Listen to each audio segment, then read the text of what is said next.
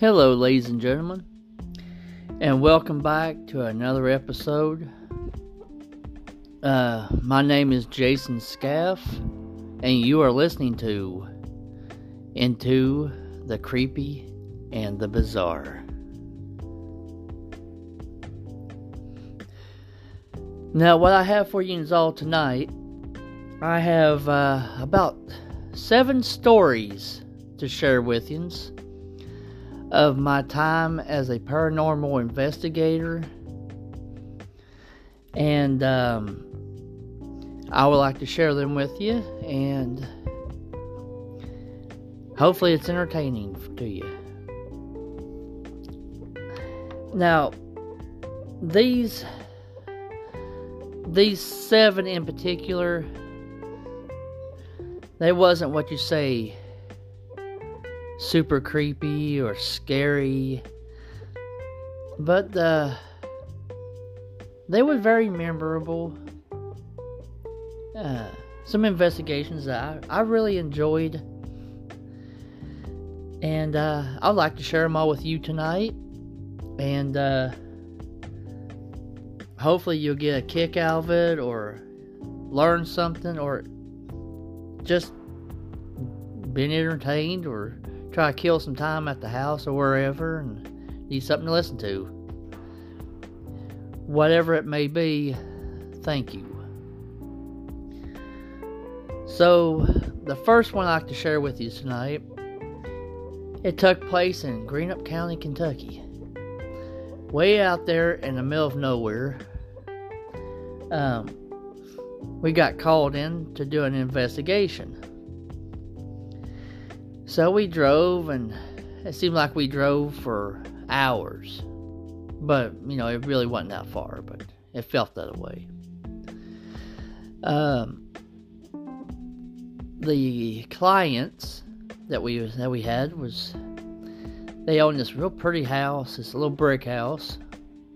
So we showed up there with all of our equipment, with the team, ready to hop in and pull an all-nighter.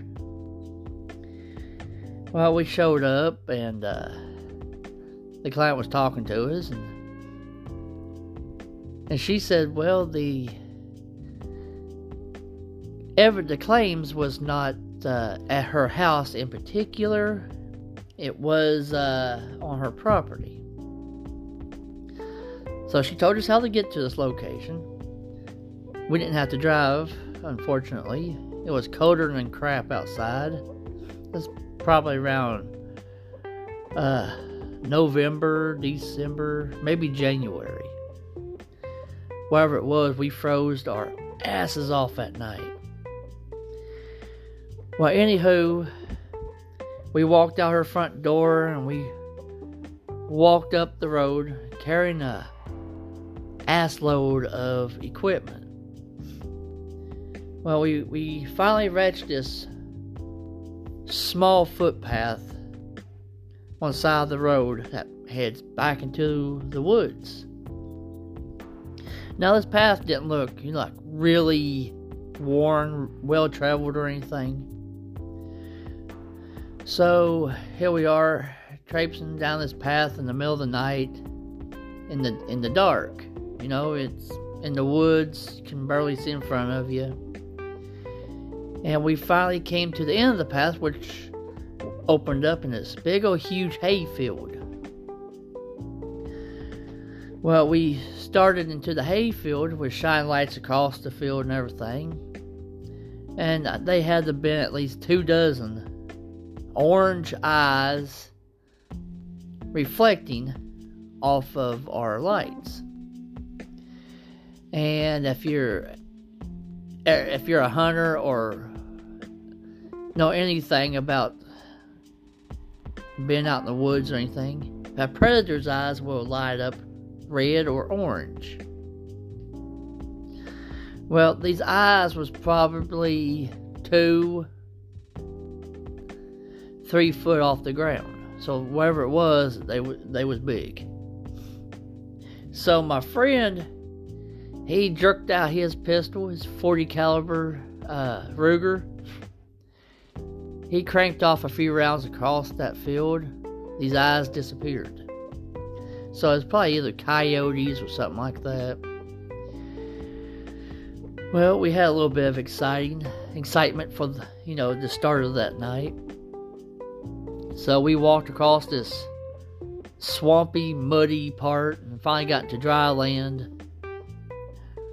And to the other side of this big old huge hayfield was these small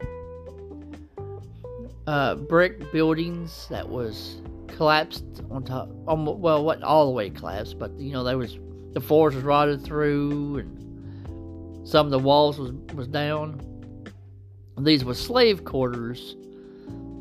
I guess back during slavery, that's where they kept the slaves at, away from the house. Well, we was out there, and we have our E V Ps, which is electric voice phenomenon, electronic voice phenomenon. It's, it's a pretty much a voice recorder. Just a fancy word to saying that. Well, anyways, uh, one of the lead investigators of our group, there was three of us, three lead investigators, and we had, uh, let's see, one, two, about four investigators and one guest coming with us, which is one of the uh, investigators' girlfriends. Well, we was investigating, and we done some controls, which the control control questions was, we stood in a in a circle, and one person asked three questions, wait a minute or two, and let the next person ask three questions, giving them a couple minutes in between each question, so we can get maybe hopefully get an answer for it. Well, we played it back, and uh, we had a few voices. You couldn't tell exactly what they were saying, but you can tell they was, uh, uh, well, I don't know how this was, well, voices of, of slaves. Well, one, and, uh, I, I don't want to imitate it because it would sound racist if I did. Well, anyways, it was, it said cutie pie. I don't know who he was talking to, but apparently he thought one of us was cute. But anyways, uh, one of our lead investigators, she got feeling kind of nauseous and sick at her stomach, which is the high level, can be done by a high level of electromagnetic field. Excuse me. And uh, so I volunteered to walk her probably about a mile and a half, two miles out of the woods and back to the house, so she can, you know, warm up and uh, get feeling better. And uh, well, I, I walked back, was out there and investigated for about maybe three, four, five hours. And we thought, you know, we'll uh, we'll walk back, take us a break, uh, go to this house and get warmed up a little bit, and uh, we'll keep half at the house and the other half out in the field to investigate after our break. Well, our camera technician guy, he told us to go ahead and go ahead, and uh, he'll be with us shortly. Well, apparently, we all went to the house, and we forgot about the guy. You know, that's not very professional, that's not very smart, but uh, we was out there, we waited and waited and waited. And finally, this dude showed up at the house, froze to the bone. Apparently, his flashlight stopped working. He left his batteries in the vehicle. So that was, and uh, So he was trying to build him a little fire to warm up out there. He tore his Zippo loose and apart and got the um, the cotton out of the bottom of it. So uh, he uh, he had to fight through all that brush and the darkness to make it back to the house. He came in. He peeled off his uh, motorcycle boots, peeled off them socks, and stuck his feet close to the fire, because they had a nice little fireplace there. And, uh, well, I guess he stuck his feet into the fire. He burned his feet. I know that's that's not funny, but uh, it was comical how it all came down. Well, uh, to make a long story short,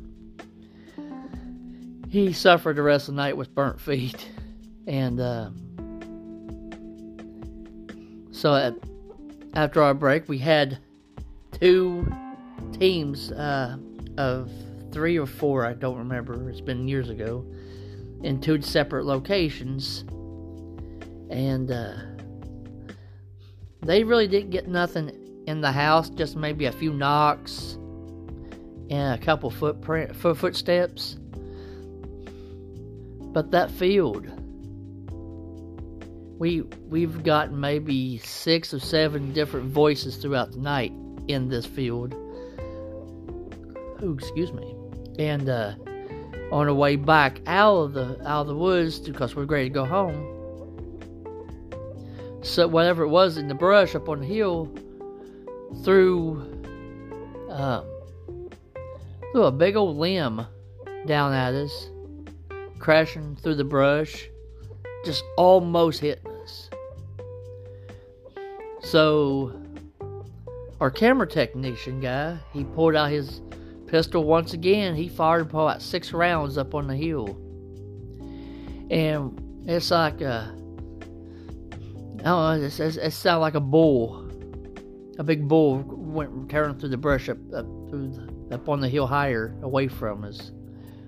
And we had no more experiences from that situation than that. So uh, we got to the we got back to the house. We gathered up all of our equipment, and uh, we talked a little bit about, you know, our experiences with with one another. And the house was boring, and the other team was mad because they wasn't out there in the field, but they're also they was glad so they wasn't freezing their tail end off. Um so we loaded up and we came back to the house, and uh, that Saturday, which was the next day, because we do an investigation no I'm sorry. The the next day was church. Monday is when we weld the evidence, and that's when we picked up the a few growls. Uh, what sounded like children giggling and playing, and uh, some some other. Uh, funky sound, so I, I can't tell you, I, I couldn't tell you what it was, or where it came from, or whatever. So, that's the uh, end of that story. I know it doesn't sound too exciting, but, you know, you, you would have to be there for this situation, but it, it was, it was fun. It was really fun. And was able to give the clients a peace of mind. And we did make a copy, as we do every investigation we do. We make a copy for the clients. Excuse me. Um, well, our second investigation. Um, we. It's a short one. We got called out with all these different claims to come and do this investigation up here in Raceland, Kentucky. And um, we showed up at the house, and this guy came to the door. Wouldn't open the door, but you could see him on the other side smoking.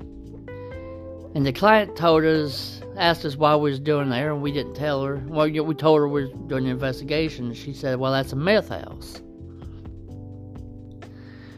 Well, we left, and uh, we heard on the scanner that that house was busted that same night. It wasn't an hour after we left. Good thing we wasn't there. Now, this one investigation that we done, it was uh, in uh, Ironton, Ohio. That's where it was at. It, it wasn't uh, anything, what you say, good. A, a couple voices here and there that wasn't real clear. Wasn't Class A E V Ps, but you couldn't really tell what they was. So we was on the front porch deciding if we want to call the investigation the investigation short or not. Well, me and one of the investigator's sister was on the swing on the front porch, and one of the other investigators came over and sat down. The swing tore loose from the ceiling. We all three swerved the ground, and this big uh, six by six beam that was holding that swing up came down, crashing us on top of the head. So here's all three of us laying there with our domes hurting,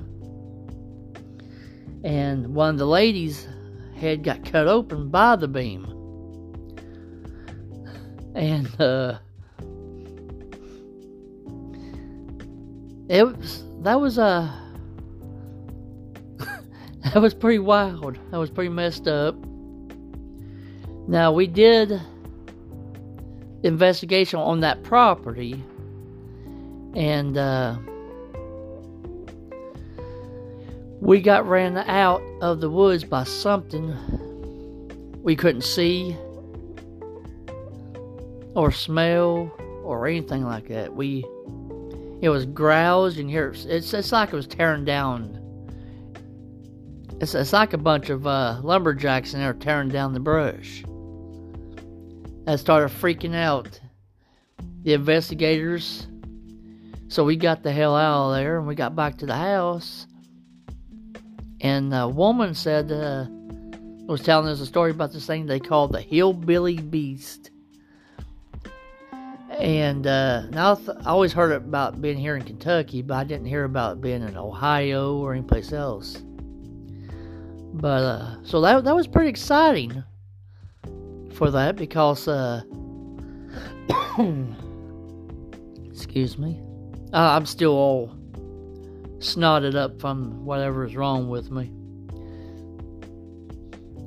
But uh, like I was saying, it was it was pretty exciting. Uh, let's see here. Um,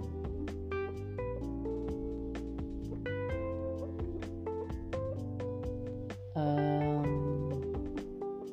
oh, we done this investigation in Grayson, Kentucky.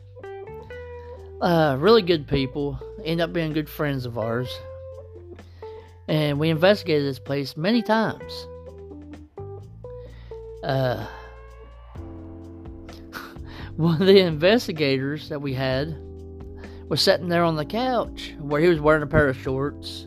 It was summertime. It wasn't. It wasn't. Wasn't. Uh, what you say? Too hot that night. But we were sitting there on the front on on the um, on the couch. And we was doing controls. We just in, in the dark, we heard what sounded like Velcro tearing, and he screamed. Down the floor he went, holding his leg, rolling around. And I thought, what the hell is wrong with this dude? We kicked on the lights, and he had a big old bald spot ripped down his leg hairs. Let me tell you, this guy looked like he had wool socks on. That's how hairy his legs is. And he had a nice uh, quarter size, fifty cent size uh, bald spot in that, in that leg where something ripped his leg hairs out. And uh You know, we, we kind of rode them over that. We made fun of them. We picked on them all night over that. It was hilarious.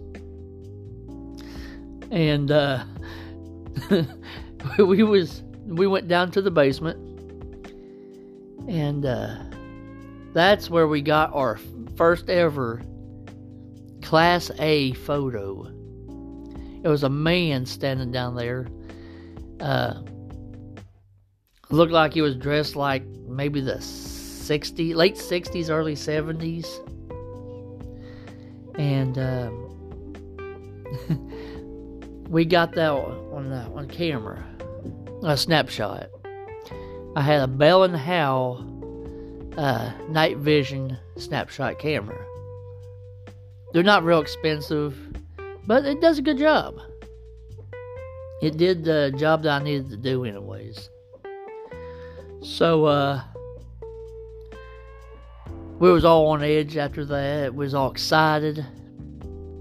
And I noticed in the corner of my eye a black silhouette standing beside of me. For some reason, the first reaction I had was turn and knock the hell out of it. So I did, jacking my hand up. We uh, shined a flashlight over there. It was a wooden Santa Claus. So, uh, that, uh, that wasn't embarrassing at all in front of the clients. The clients thought it was funny. There was, there was good people. And, uh, they, they liked us so much, they, they just keep having us come back and many, many, many times. But that house, I'm telling you, it was really, really active. Uh, at one point, we had to actually do a blessing on this house because uh, their daughter, they slept in the basement. That this one daughter did. Had it fixed up real nice. It was comfy. Uh, but something attacked her down there, and wasn't really sure exactly what it was. But uh, she was she was all scared and distraught. So we came out that night, and uh, we done we performed a, a blessing on the place. And uh, till this day, she hasn't had any more trouble. Um, let's see. Now, this one place in Portsmouth, Ohio, it was on a, a Lincoln Street. It was with our first, my first inv- uh, group that I was a member of. The one that me and my wife started and was took over from us. Uh, that has to be the most active house that I've been at. Uh... We started upstairs, and this one bedroom, it was, no one lived in this house. It was been renovated, but we got we had permission from the owners. But this one bedroom floor gave you a fun house effect. It was kind of tilted, not a lot, but just to the point that it kind of throws you off center. You you know something's up with that floor. Well, we came out of that room, started in the dark, across the hallway into the next room, and there was an old woman's voice screamed, and we all heard it. Get out of here. I mean, it was like, get out of here! Real, real blood-curdling, distraught, angry, mean voice. Well, it caught me off guard when it done that, and I just slapped, slapped myself in reverse, about backed over top of three of our investigators. We uh, quickly got our composure, and right back into that room we went. And uh, we got a little girl in there crying. We picked up on the voice recorder. She was crying. And Uh,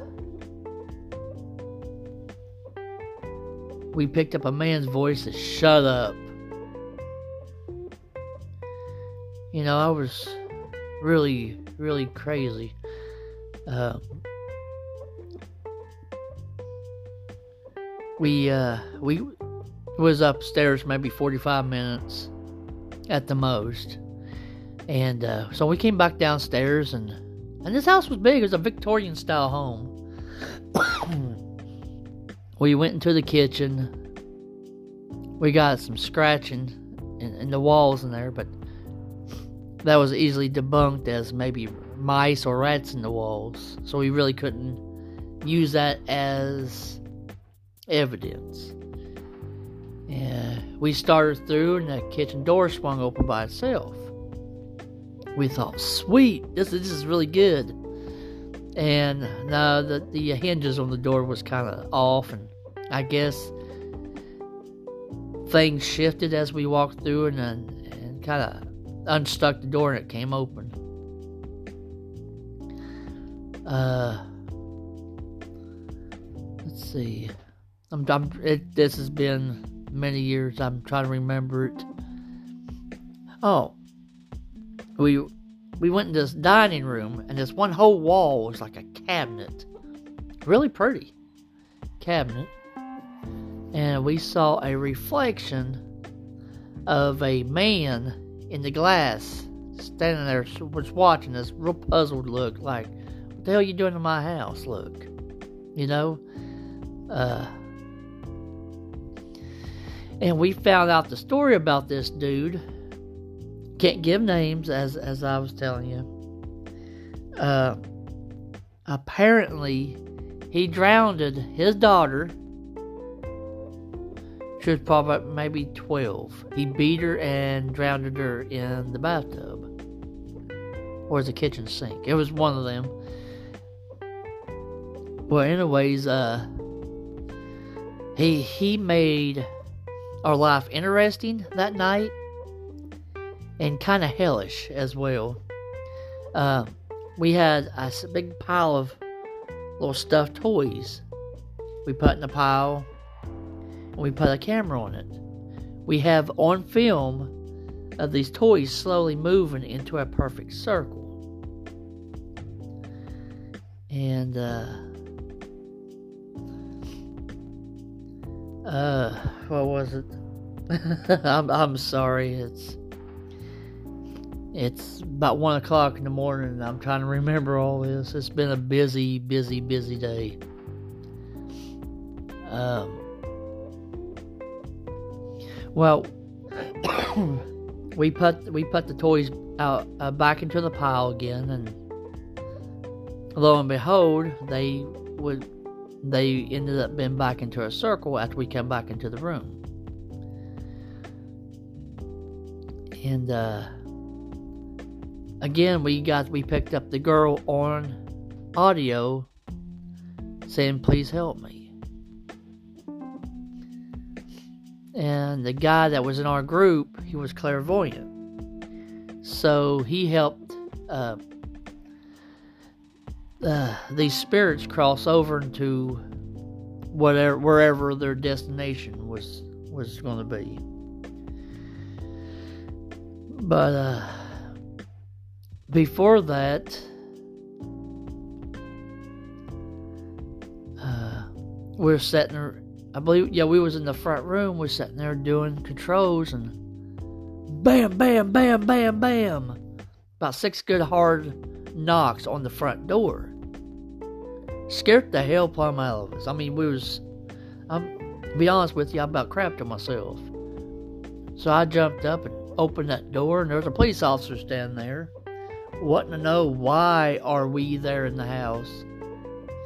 We explained everything to him, and Surprise, to our surprise, uh, he wasn't a jerk about it. He he stood there. He talked to us about, about maybe half an hour about his experiences that he had growing up and everything. It was pretty interesting. And uh, he asked us again, do we have permission to be in this house? Thankfully, we had the client's uh, sheet, the client sheet, with the phone up, the contact phone number and address and everything. The cop called it up, and uh, we we you know we was good.